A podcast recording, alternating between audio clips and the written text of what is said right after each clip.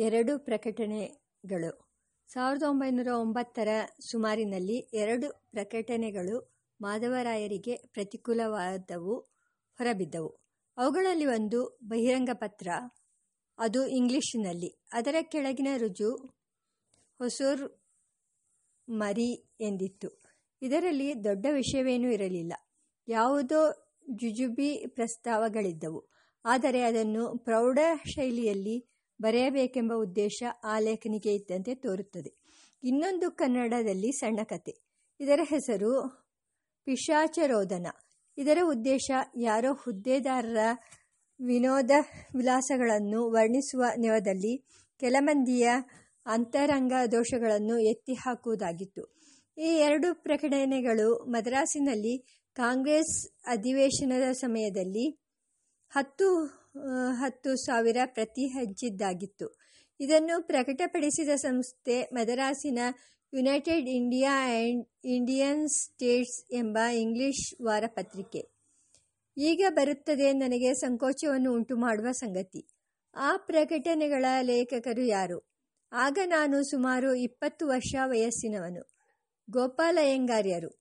ಒಂದು ದಿನ ಮಧ್ಯಾಹ್ನ ಮೈಸೂರು ಸ್ಟ್ಯಾಂಡರ್ಡ್ ಪತ್ರಿಕೆಯ ಸಂಪಾದಕರಾಗಿದ್ದ ಎಂ. ಶ್ರೀನಿವಾಸ ಅಯ್ಯಂಗಾರ್ಯರ ಅಣ್ಣಂದಿರು ಎಂ. ಗೋಪಾಲ ಅಯ್ಯಂಗಾರ್ಯರು ನನ್ನನ್ನು ಚಾಮರಾಜಪೇಟೆಯ ಮೊದಲನೆಯ ರಸ್ತೆಯಿಂದ ಹೊಸ ತರಗುಪೇಟೆಗೆ ತಿರುಗುವ ಕಡೆ ಕಂಡರು.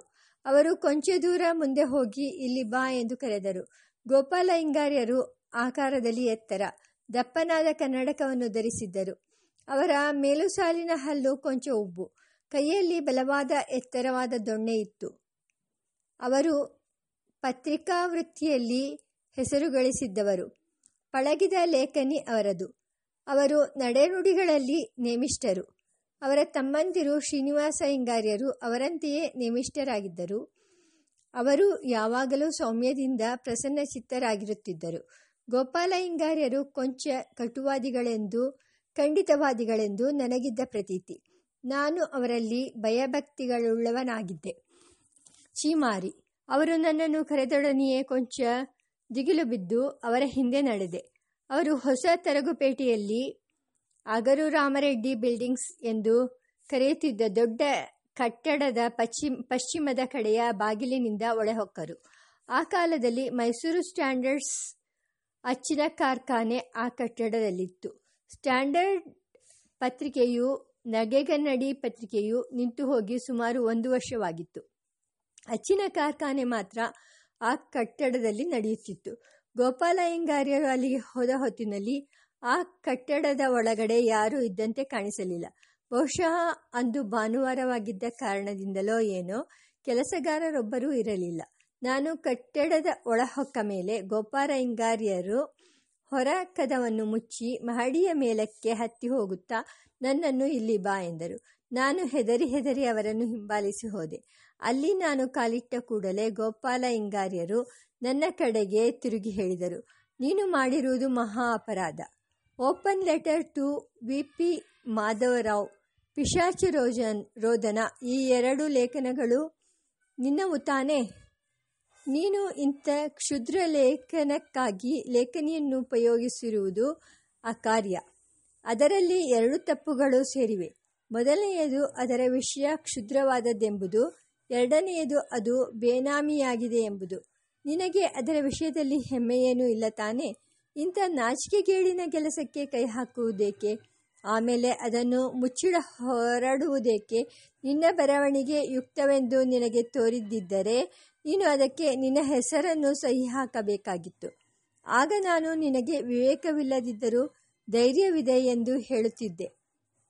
ಮರೆಯದ ಪಾಠ. ಹೀಗೆ ಬಾರಿಸಿಬಿಟ್ಟರು.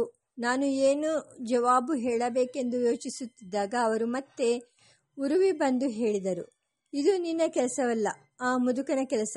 ನೀನು ಬರೆದಿರುವ ಕಥೆಯನ್ನು ನೀನೇನು ಬಲ್ಲೆ?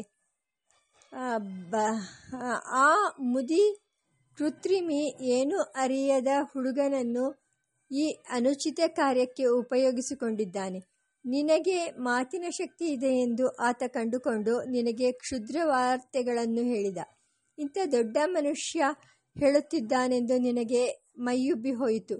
ನೀನು ನಿನ್ನ ಲೇಖನಿಯನ್ನು ದುರುಪಯೋಗ ಮಾಡಿದೆ ಪ್ರಮಾಣವಚನ ನನಗೆ ಈ ಮಾತುಗಳಿಂದ ಬಹು ನೋವಾಯಿತು ಅದನ್ನು ಗೋಪಾಲ ಹೇಳಿ ಕ್ಷಮೆ ಬೇಡಿದೆ.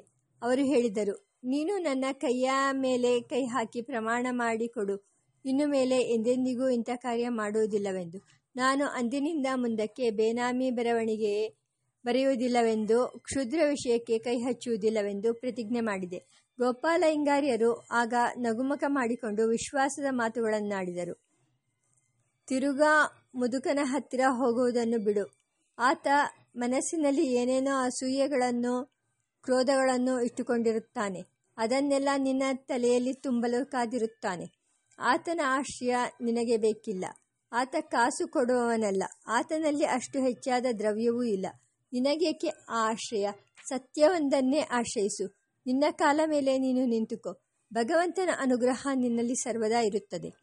ನನ್ನ ಜೀವನದಲ್ಲಿ ಈ ಮೇಲಣ ಘಟನೆ ಬಹು ಹೆಚ್ಚಿನ ಪರಿಣಾಮ ಉಂಟು ಮಾಡಿದೆ, ಮಾಡಿತೆಂದು ನಾನೆಂದುಕೊಂಡಿದ್ದೇನೆ ಗೋಪಾಲ ಇಂಗಾರಿಯರಿಗೆ ನಾನು ಕೊಟ್ಟ ಭಾಷೆಯಿಂದ ಜಾರಿಲ್ಲವೆಂದು ತಿಳಿದುಕೊಂಡಿದ್ದೇನೆ. ಇದೊಂದು ಉಪಕಥೆ ಬಿ. ಪಿ. ಮಾಧವರಾಯರ ಜ್ಞಾಪಕ ನನಗೆ ಬಂದಾಗ ಈ ಉಪಕಥೆ ಅನುಗೂಡಿ ಬರುತ್ತದೆ. ವಂಶಲಕ್ಷಣ ವಿ ಪಿ. ಮಾಧವರಾಯರ ಮನೆಯಲ್ಲಿ ನಡುಮನೆಯ ಗೋಡೆಯ ಮೇಲೆ ಒಂದು ದೊಡ್ಡ ವೀರಚಿತ್ರವನ್ನು ನಾನು ನೋಡಿದೆ. ಆ ವೀರನು ಕೈಯಲ್ಲಿ ಕತ್ತಿ ಹಿಡಿದು ಕುದುರೆ ಸವಾರಿ ಮಾಡುತ್ತಿದ್ದಿತ್ತು ಅದು ಯಾರ ಚಿತ್ರವೆಂದು ನಾನು ವಿಚಾರಿಸಿದಾಗ, ಆ ವೀರನು ಮಾಧವರಾಯರ ಪೂರ್ವಿಕರಲ್ಲೊಬ್ಬಾತ ಖಂಡೇರಾವ್ ಎಂದು ನನಗೆ ಉತ್ತರ ಬಂದಿತು. ಆ ಚಿತ್ರ ಮಾಧವರಾಯರ ಅಂತರಂಗವನ್ನು ಭಾಗಶಃ ತೋರಿಸುತ್ತದೆಂದು ನಾವು ಭಾವಿಸಬಹುದು.